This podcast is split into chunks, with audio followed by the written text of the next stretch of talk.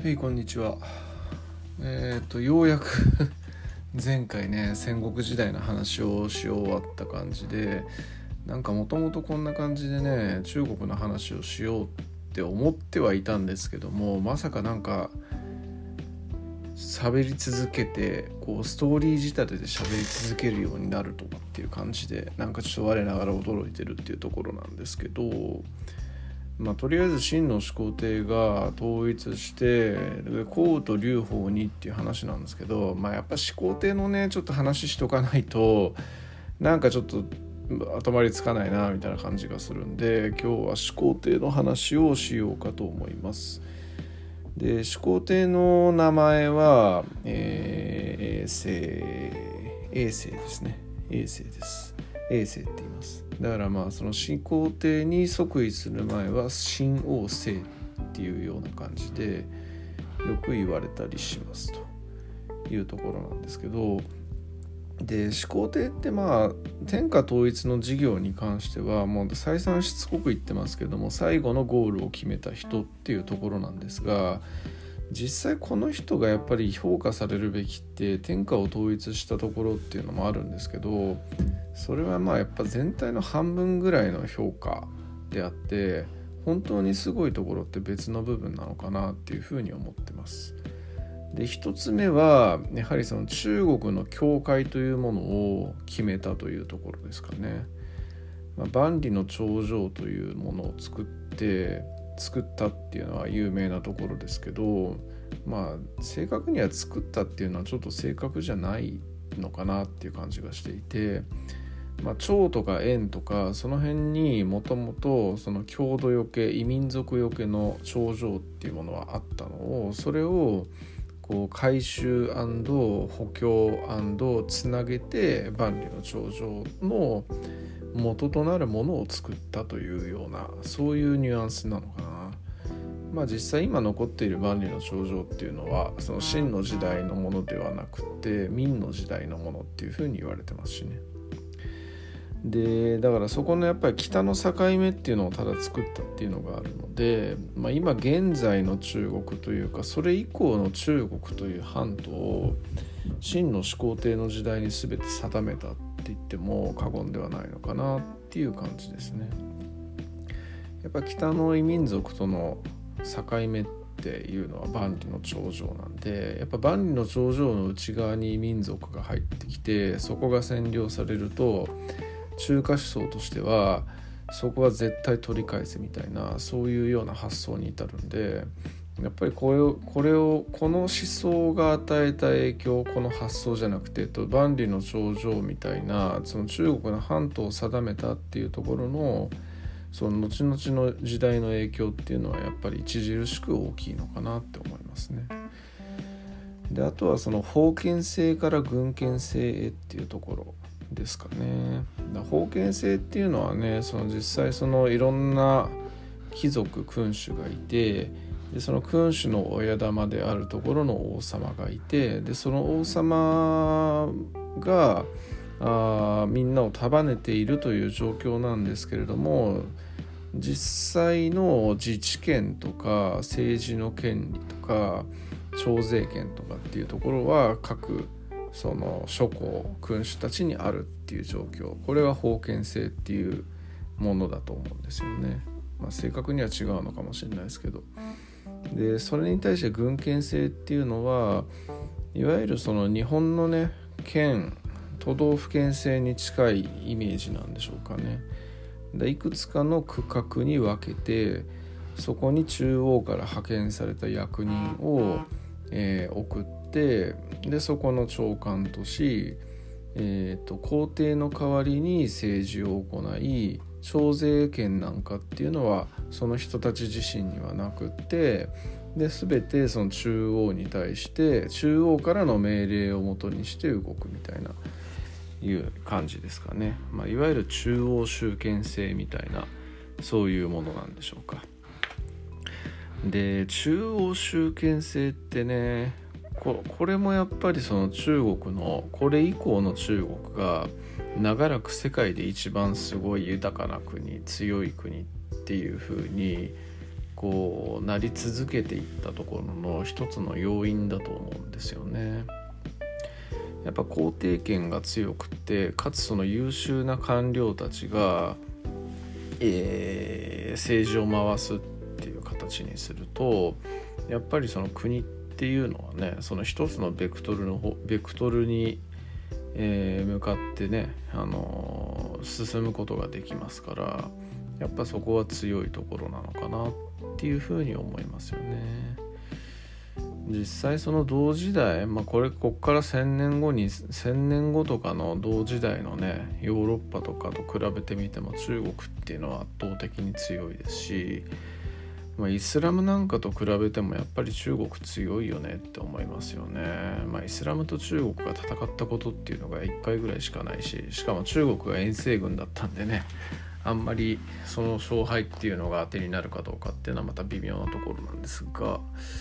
まあ実際問題ね長らく中国は本当世界で一番豊かで強い国だったっていうのは多分ね世界史勉強してる人でそこそこ詳しい人なら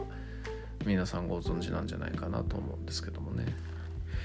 まあ、そんな感じですだから始皇帝がそう作り上げ練り上げたものっていうものがいかにその後世の影響を与えてそれが中国っていう国ならず、まあ、中華文化圏ですよねそこの強さの源になっているみたいなところっていうのは、えー、やっぱすごいなと思うしやっぱ評価すべき点っていうのはそこの部分が半分ぐらい天下統一が半分だとしたらそれ後の時代につながる生態なんかを作ったっていうのは残り半分なのかなっていう感じしますよね。やっぱそれってこの人自身がね優れていたっていうのもありますし、まあ、部下たちが優れていたその放火の思想の優秀な人たちをいっぱい起用したっていうのもありますけどやっぱそれまでの春秋戦国時代まあそれまでの中国にも歴史っていうのは長らかったわけですがその中でやっぱ王権を失ってで大臣とかにその国を乗っ取られその大臣もまたその部下とかに権力を奪われみたいなそういうような状況っていうのをこうやっぱね経験則として知っていて勉強していたからこそそういった、えー、課題を解決するための仕組みを作ったっていうところなんじゃないかなってなんとなく思ったりしますね。頭いいしこうじゅ意外と案外柔軟ですよねなんか昔の始皇帝のイメージっていうとやっぱ暴君っていう感じではあったんですけども全然そんなことないなっていうのが最近ちょっと勉強して思うことだったりしますね。うん、でまあそういうところが始皇帝の功績っていうとこなんですけどまあ、この人ね即位してそういう制度とか整えてで部下とかにも、えー、いろいろ恩賞を与えてでやったことはその後やったこと何かっていうとその各国の巡礼巡察っていうのか巡礼だったら宗教的な話なんですよね。巡察っていうところとあとはまあこれも有名ですけどもねあの不老不死の方法を探すみたいなそういうところなんかっていうのが有名ですよね。で不老不死のね方法を探すためになんかちょっと怪しい薬とか時には水銀とかを飲んだっていうふうに言われていて、まあ、それが原因で死んだんじゃないかなっていう説もありますよね。だた巡察をしている最中こう、まあ、体調が悪くなってしまってでその最中に死んでで、えー、悪辣な宦官長江と、まあ、それまで始皇帝の手となり足となってきた宰相である李氏この2人の陰謀によって2代目皇帝がボンクラになってしまうみたいなそんな、えー、感じだったりします。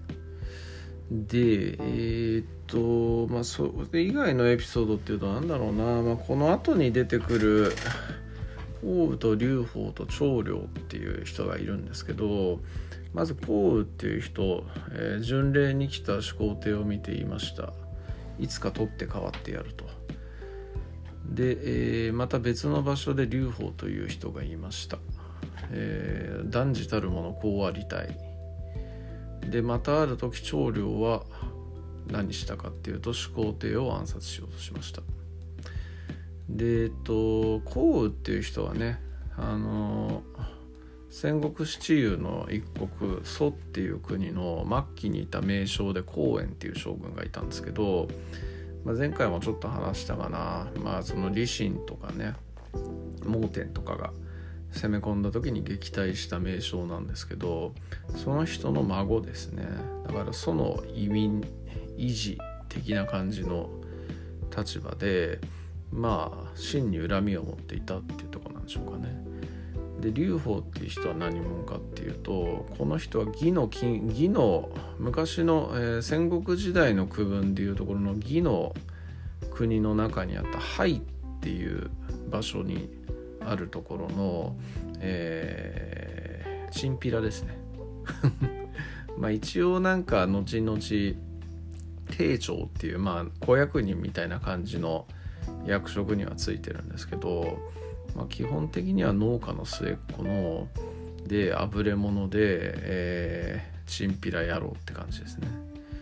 で長領は何者かっていうと長領は戦国七雄の中で一番最初に滅ぼされた漢っていう国の大臣の、えー、末裔ですね。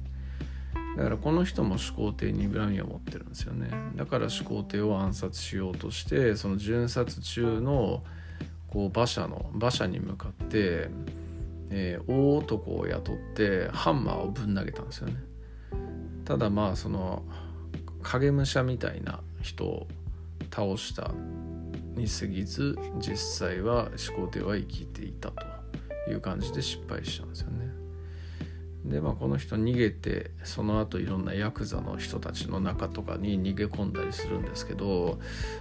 すごく不思議だなと思うのがなんで長領が暗殺しようとそこで逃げてバレてないはずなのに長領が暗殺しようしようとしたっていうふうに後々有名になっているのかっていうのが不思議だなと思ってますね。長領が死ぬ前に「いや俺暗殺しようとしたんだよね」みたいな感じでなんか周りに自慢でもしたのかな まあそういう感じですね。はいえー、で始皇帝ねえー、っと話前後しますけど、まあ、子供がいっぱいいたんですけど一応長男の父祖っていう子供が結構優秀な人だったんですけどあのまあ始皇帝ってすごい現実主義者で法治主義者なんですけど父祖はまあ特知主義者に近かったんですよ。儒教とかっていうのもちょっと大事にした方がいいんじゃないの父ちゃんみたいな。そんな感じのこと言ってたんですけどまあ始皇帝が噴書工事って言ってね、まあ、変なこと言うまじない師とかえー、とまあなんかもう形式ばっかりにこだわるような儒者たちの本を焼いてで、えー、一部なんかわけわかんないこと言ってくるやつらにを埋めたんですよね。でそういうことをした時に当時は何やってんだと、頭おかしくなったのかい？みたいな感じのことを言ったら、えー、始皇帝にもうそういうあのもっと現実を知れと、お前現場行けって言われて万里の長城近くに駐屯さ盲天将軍と一緒に駐屯させられるんですよね。まあ左遷というかね実際はまあ実地修行というか、えーまあ、勉強に研修行ってきなさいみたいなそういうニュアンスだったと思うんですけどで、えーまあ、自他ともにその父祖は盲点じゃなくて始皇帝の後を継ぐ人っていうふうに思われてはいたんですけど、えー、まあ、遠ざけられてたっていうところを口実にして、えーと、始皇帝の死後に長江がまだ始皇帝を生きているというふうに偽った手紙を出して「えーとまあ、君はあお前はああ何の功があってそんなところにいるんだと。親孝行したいんだったら死ねみたいな感じの手紙を送ってで自殺すると。で盲天将軍も自殺しちゃうと。で後を継いだのは末っ子の古外という人で、まあ、他にいたね始皇帝の子供たちも全員その後継ぎ争いっていうところで面倒くさいことになると嫌だからっていうので古外に全員殺されますという感じですね。えー、そんな感じですね。まあもうすでにねこれで秦が滅びそうな雰囲気がしますけどまあこっから数年後に秦は滅びちゃいます。で滅ぼしたのは各ユースの後部と劉邦というような感じですと。いう感じです。でまあ皇后と劉邦の話ね次回以降ちょっとしていけたらなと思ってますんでよろしくお願いします。ありがとうございます。